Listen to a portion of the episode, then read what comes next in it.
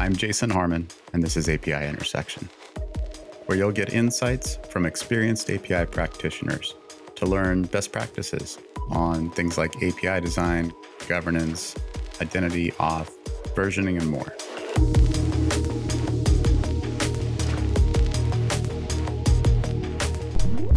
Welcome back to API Intersection. As always, I'm your host, Jason Harmon, CTO from Stoplight. It's been a little bit since I've said the phrase. Today we're going to do something a little different because I felt like I was beating it to death. But uh, we really are doing uh, something in two plus years of the podcast we really haven't gotten into.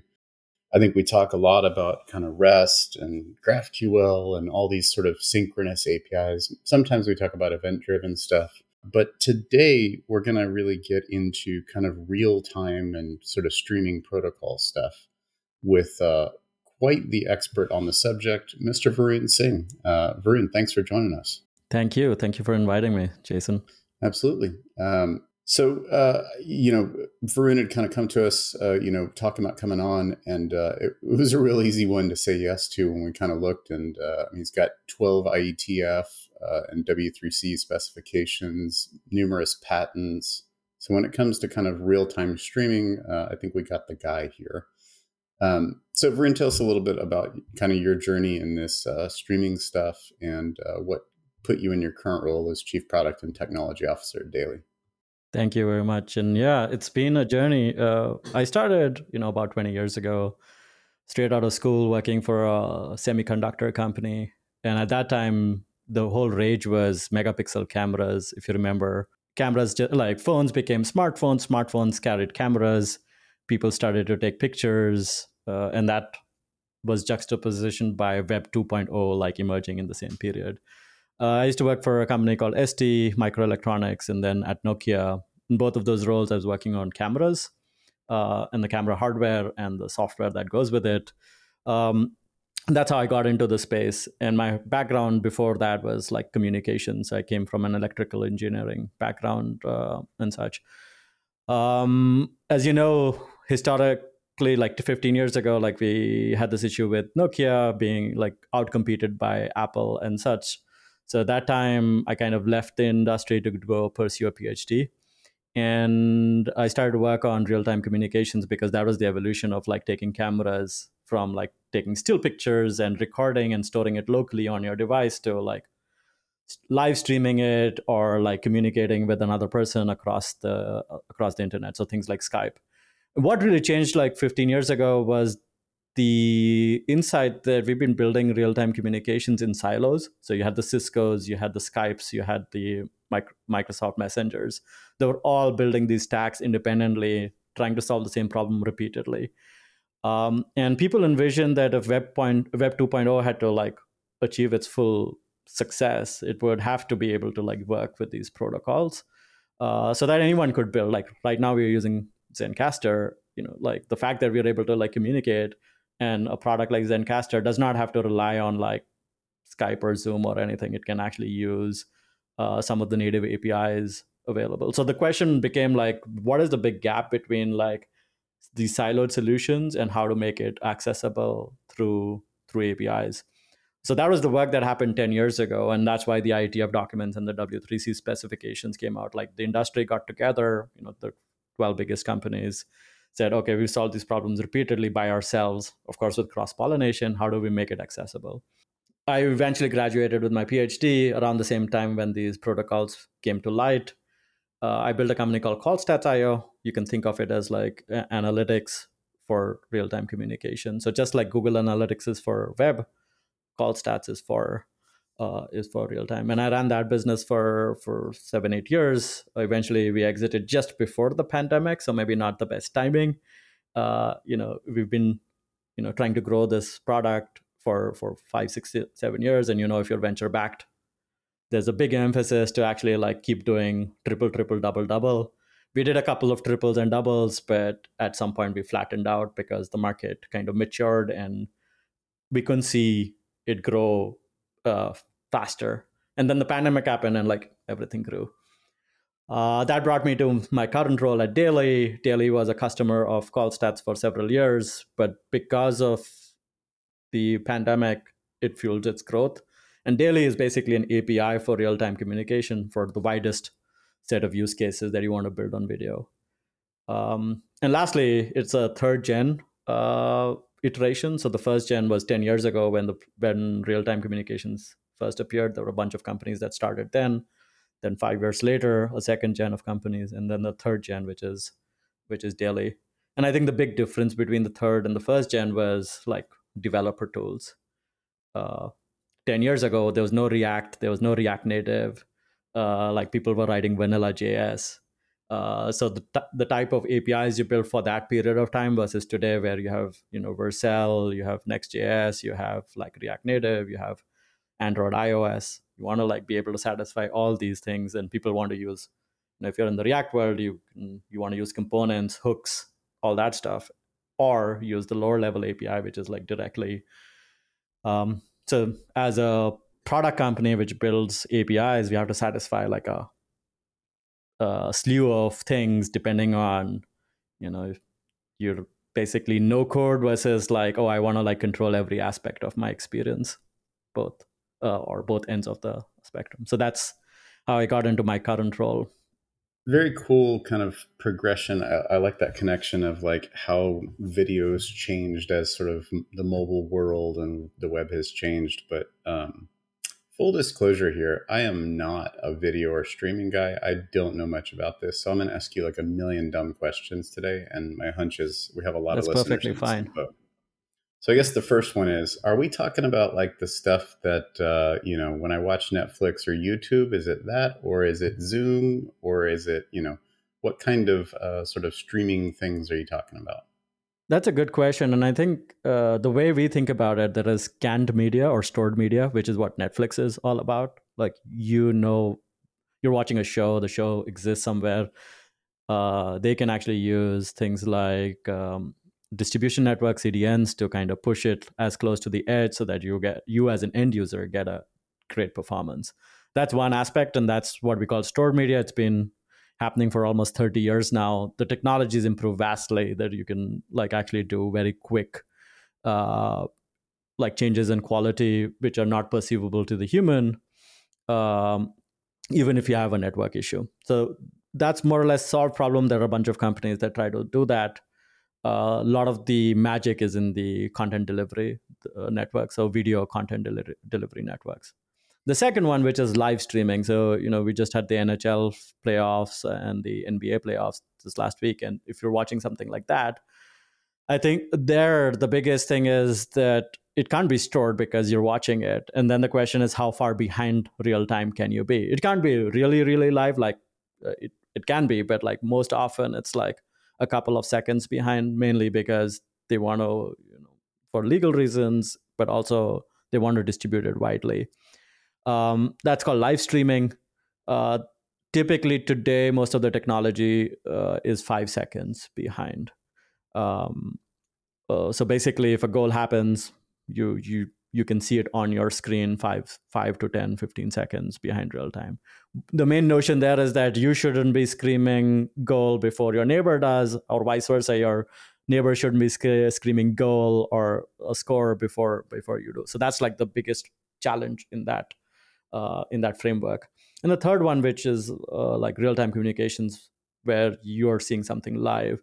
And what we've seen over the last 10 years is that we started with two people in a call like, like just like skype and whatever uh, came after. Two people having a conversation and then people said oh we want to use it in a work setting. Can we have five or six people in a in a call? During the pandemic that became you know town halls 15 people 30 people and now we routinely see like 10 people in a call the question now becomes like all these use cases like the live streaming before that i talked about where there are millions of people watching this uh, like the game. Can you do that in real time? Can we use the protocols that we use for like having real time communication? And here we're talking about 200 milliseconds delay right? Like between you and i would be probably like tens of milliseconds um, because we're roughly in the same part of the world. But max like you know if you're halfway around the world speed of light you can't go faster than speed of light and cables and all those things so you know you're about 300 400 milliseconds behind but still good for interactivity in case you want to raise your hand and you know like if you're having a big town hall you know 10,000 people watching the CEO speak and someone wants to ask a question you should be able to raise your hand, get onto the floor through the green room or whatever, and ask the question live and then hear the answer live.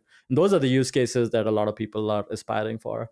And I think the the blurry lines between these three use cases, like the live stream, the canned media, the live streaming, and real time communications, are blur like becoming blurred.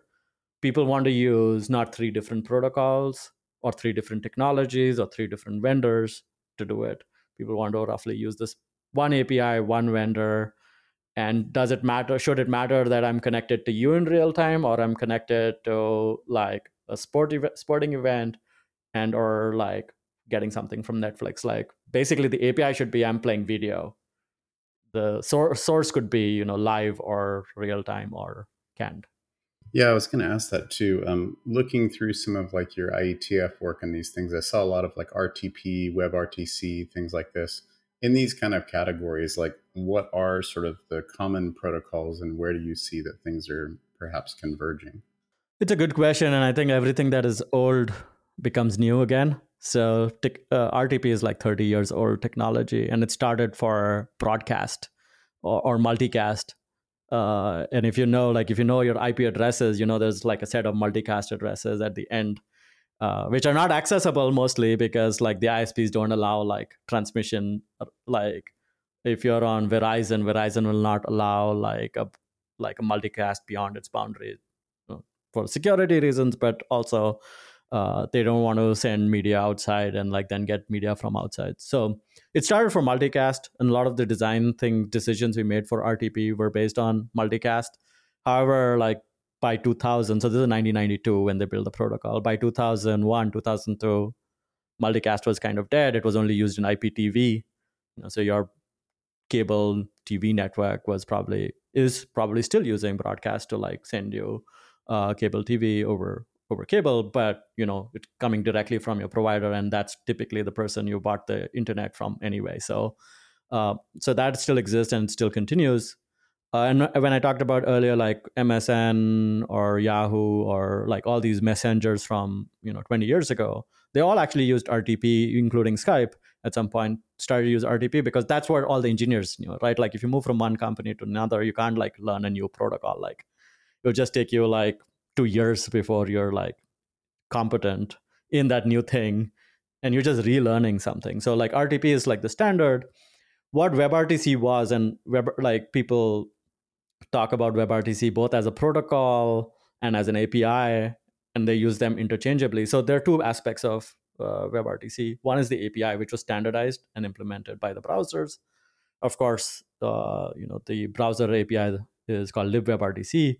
It's inside Chromium. It's also inside like all Chromium derivatives, so Brave, Edge, Arc, all these browsers have it. And then Mozilla has a uh, has their own version of WebRTC, and Safari has a somewhat different version. But the APIs are standard, so it doesn't matter which browser you use, or if you take that library and recompile it into Android and iOS, you still have like the same APIs because the the web APIs have a corresponding C++ layer, uh, so you can call these APIs anywhere.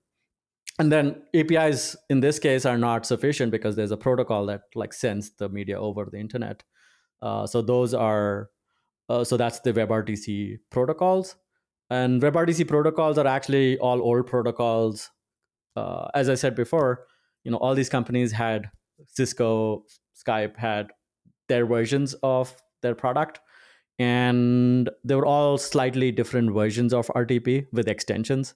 You know, if you're doing two cameras, one camera, every like no one uses the standard process or the standard protocols because there's always something that they need to do extra. Either their codecs are different, like H264, H265 so back in 2010, when we decided to work on this, people realized that there was a lot of competence across the industry, but no one had a standardized way of doing certain things. So the whole thing about WebRTC protocols is just a, the whole industry coming together and saying like these variants and these extensions of the protocols will do these things. And then that meant like, you know, had Cisco, WebEx, Zoom, all of these folks using roughly the same kind of things behind the scenes. Yeah, it's funny as I was kind of uh, skimming around trying to not sound like a total idiot on this subject and know vaguely what you're talking about. I was getting flashbacks of like Real Player and some of these old things that I remember oh, yeah. using oh, all yeah. this stuff. Yeah. Real Player is a good example of like old things becoming new. So there was a thing in Real Player called RTSP, Real Time Streaming Protocol, uh, and it uses RTP underneath. WebRTC uses RTP underneath. So it's uh, RTP by itself as a unit block is quite versatile. Of course, it was built for a different time. So and for old things becoming new, now there's a whole new initiative called Media over QUIC. and if you QUIC is like this new protocol uh, that is um, over UDP instead of TCP, and HTTP three uses QUIC, for example, to and there's a whole reason why we use UDP now over instead of TCP uh, for all these things. So if people are reimagining the world of real player, which actually had real-time streaming over UDP, to say, oh, can we bring back these old things 20 years later? Uh, and WebRTC already does UDP, so can we marry this whole world where the almost all of the web would work, HTTP and real time, and everything would work over UDP underneath. Um, somewhat a demise for TCP, but you know, no demise is complete. Uh, yeah, I, I, love going to... back and, and and watching like um, computer scientists from like the 60s 70s talk about ideas and things they had and, and you realize there's nothing new. Everything's reinvention. Everyone thought of everything a long time ago. It's just taken a while for things to mature and mature usually just means going through two or three lifespans of, re- of reiterating on the same thing. So sounds familiar from my world. Yeah and uh, although i would say what's changed from the 60s is how easy it has become to like build these things. for sure yeah, developers are super powered now. Spoiled. I remember, you know, back in the '90s, man. Like, you want to learn something, you got to buy a book, you got to buy software. Now everything's open source, freely documented. Wonderful. Languages. So that means I probably have no excuse for not knowing this video stuff, but I just never had a job doing it. Yeah. Um, I guess what are um, as things are kind of coming together these days and and perhaps converging a bit. Like, what do you see as kind of the big challenges? I mean, I, I look at like these reports saying like you know 80% of the internet's traffic is video streaming and stuff like this that it's just like there's got to be crazy challenges associated with that. Yeah i think 10 years ago it was all about streaming. The things like netflix and youtube were like the the 80% the pandemic shifted that to you know like the number of video calls we are on every day. Like when we were in the office or even like before like people did like maybe a few calls a day. Some of them some people did one a week or further apart but we're now doing you know everyone's doing at least one or more calls per per day. So uh, the real time video is uh, is more prevalent now.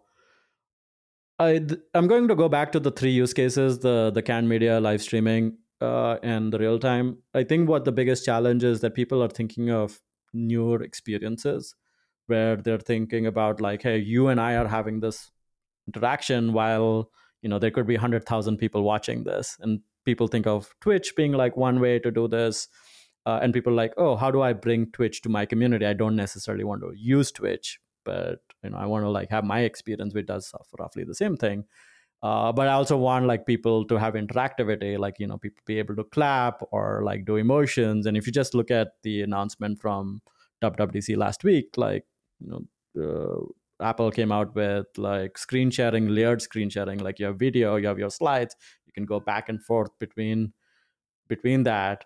You have your TV, Apple TV, and you can use your camera like as a as a device and then it will you can do share play so like there are so many such use cases that people are thinking about and vision pro is coming and you know people talk about the metaverse at length for both home use cases and so video is just going to you know everyone's going to have videos.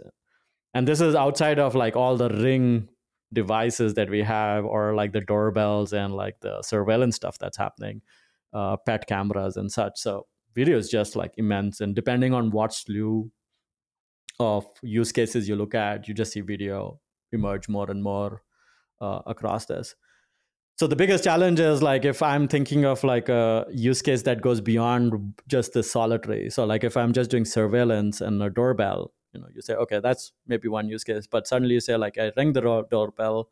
You're not at home.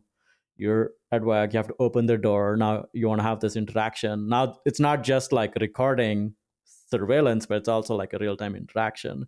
You want sometimes now with ai and ml people like hey i want to like be able to detect you know someone passing by to a bunch of alerts send a thing uh, maybe patch the user in uh, to talk to this person who may not have rung, rung the bell as yet right? So uh, in that case you're thinking of these as three different technologies or two different technologies.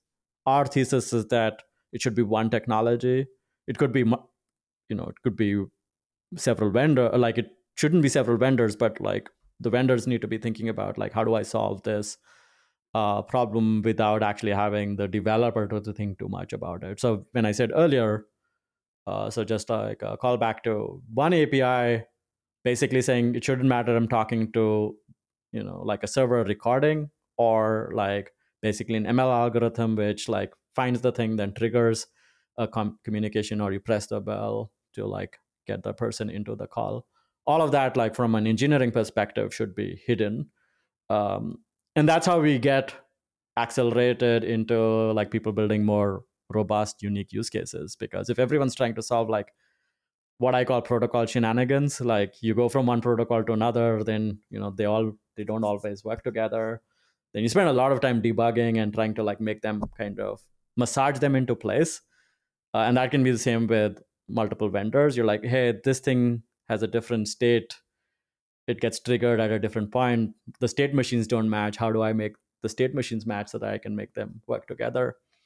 Um, i think those are the biggest challenges and we have a perception that you know having very simple apis that solves all these problems under the hood kind of takes away some of that mental gymnastics that you might have to do to like kind of get these things to work together. Yeah it was uh, easy enough to see and kind of surveying this stuff. There's i mean even just uh, video encoding formats it's mind-boggling how many of these things there are now. Like i, I guess just like a topic i hadn't paid attention to in a long time. I, I was curious though um, you know in the more kind of synchronous and like event driven things there's always this challenge of, of how do you kind of design how these things are going to work or look at scale when you have lots and lots of them so that people can find the right thing, understand how to use it. Are there sort of common issues like that in the streaming world? Um, I mean, it's kind of weird because it's like you're basically just grabbing whatever video comes at you and throw it the other way uh, in some sense. But um, you know, when you think about like I'm starting from scratch, providing a developer experience for integrating with these things, kind of what are the design challenges? Yeah, if you come from an HTTP model of thinking, it's slightly different because like in HTTP, the resource needs to be like replicated in many places, right? Like you basically say, oh, someone, let's say even in the case of Facebook messages or whatever, like the thing is like someone writes a message, you push it to the web server. The web server replicates it in one or more places in databases and caches so many places. And then someone who's reading it like pulls it and the design problem there is like how quickly are you you know like ingesting this data and how quickly are you like exposing this information like a new message right? So like you have pub sub like a, as a design parameter where you're like i'm publishing information i'm subscribing to this information and if the system knows that there is a live subscription on this publish then there's a fast track uh, to like kind of make this message go faster to that subscription while you're still also putting it to disk. Um, there's a lot of http th- stuff that you can use for like standard messages if you're like thinking about data uh, unfortunately that same thing for real time is a work in progress. Uh, so what we call selective forwarding units um, they've existed for about like 10 12 years. Uh, it started with like the there used to be something called multi control units mcus and sfus now the the thing there was like if you remember when when we had offices and rooms and room systems, like you went to a room and you had a video system there, you switched it on, saw people on television.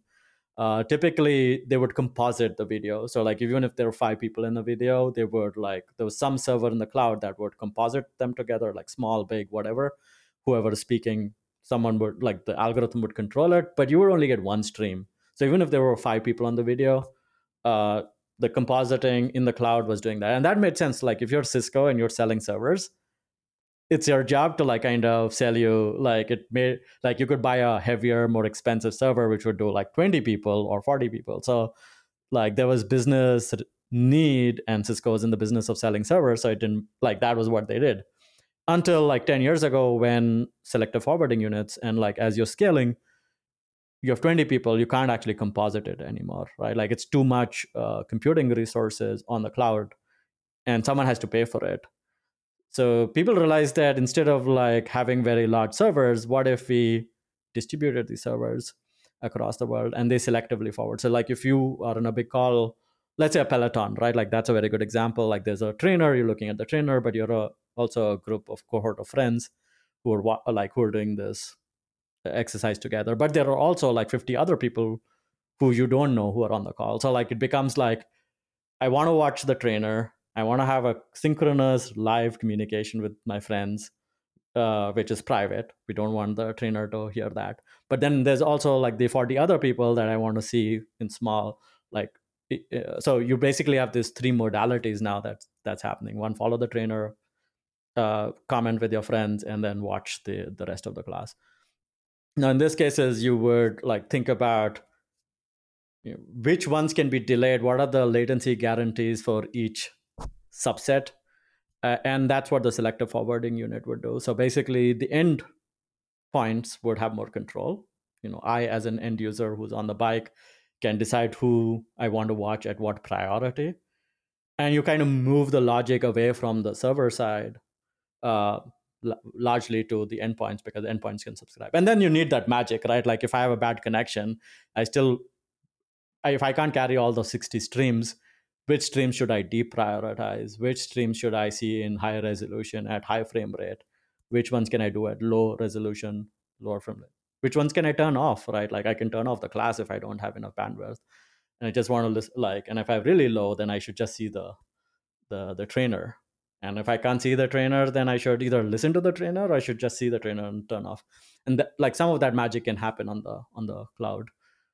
Uh, so basically, for this, you can't use something off the shelf. Uh, there's some open source things, of course, you can build on top of, but uh, but some of these things, like if you talk about mesh SFUs, which is like you have a SFU and then you how do you scale? Like you can horizontally scale something or you can vertically scale something.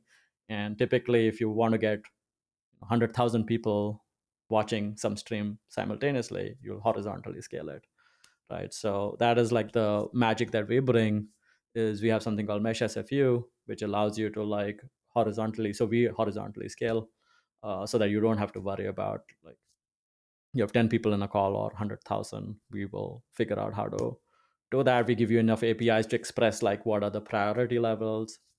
We figure out how much bandwidth uh, our servers figure out what how much bandwidth you have so that we can downstream the appropriate amount of data so that you can have a good experience uh, developers can say like you know in the worst case what do they want do they prefer video or audio um, so in the worst case then we can use their input as guidance so that we can the servers can decide what to do uh, in those circumstances yeah, all this stuff makes my head hurt. Uh, which I I noted uh, that you've also uh, are, are, working on a book on kind of this live streaming type tech stuff. Uh, you want to tell us a little bit about that? Yeah, we uh, we're cooperating with the, the Dummies uh, franchise. so there's the Dummies for interactive live streaming that will come later this summer. the idea here was to like put together these three aspects like uh, the different various use cases people have both for live streaming and and real time that's one part of the book the second part is the protocol shenanigans like there's so many protocols they're all four letter acronyms and you have to learn so much before uh, how do you like reconcile all of that into like one holistic viewpoint so you know, mental model for that uh, and thirdly like uh, what would the API look for look like? So we've had the product out for uh, over two years now.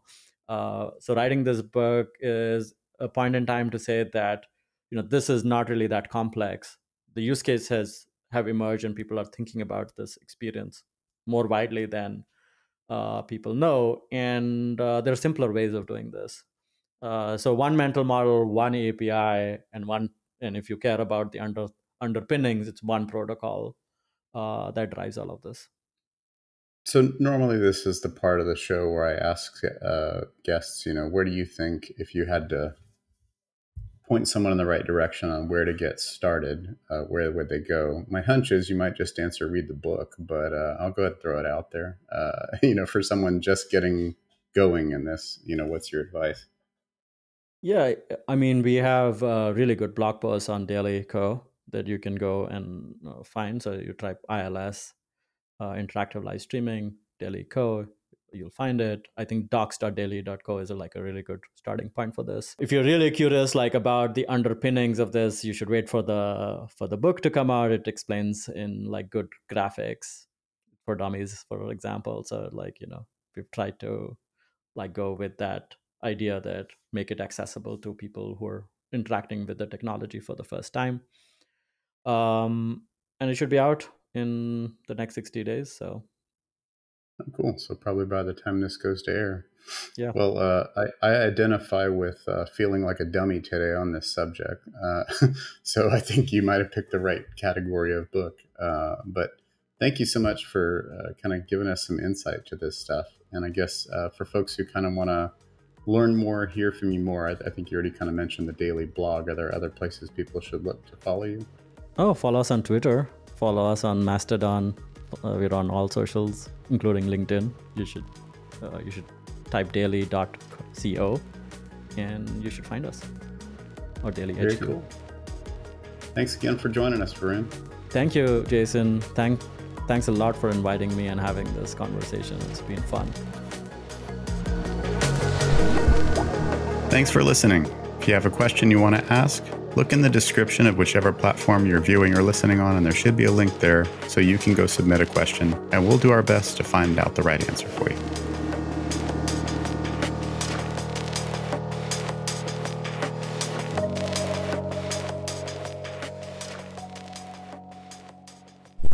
API Intersection podcast listeners are invited to sign up for Stoplight and save up to $650. Use the code INTERSECTION10 to get 10% off a new subscription to Stoplight Platform Starter or Pro. Take a look at this episode's description for more details.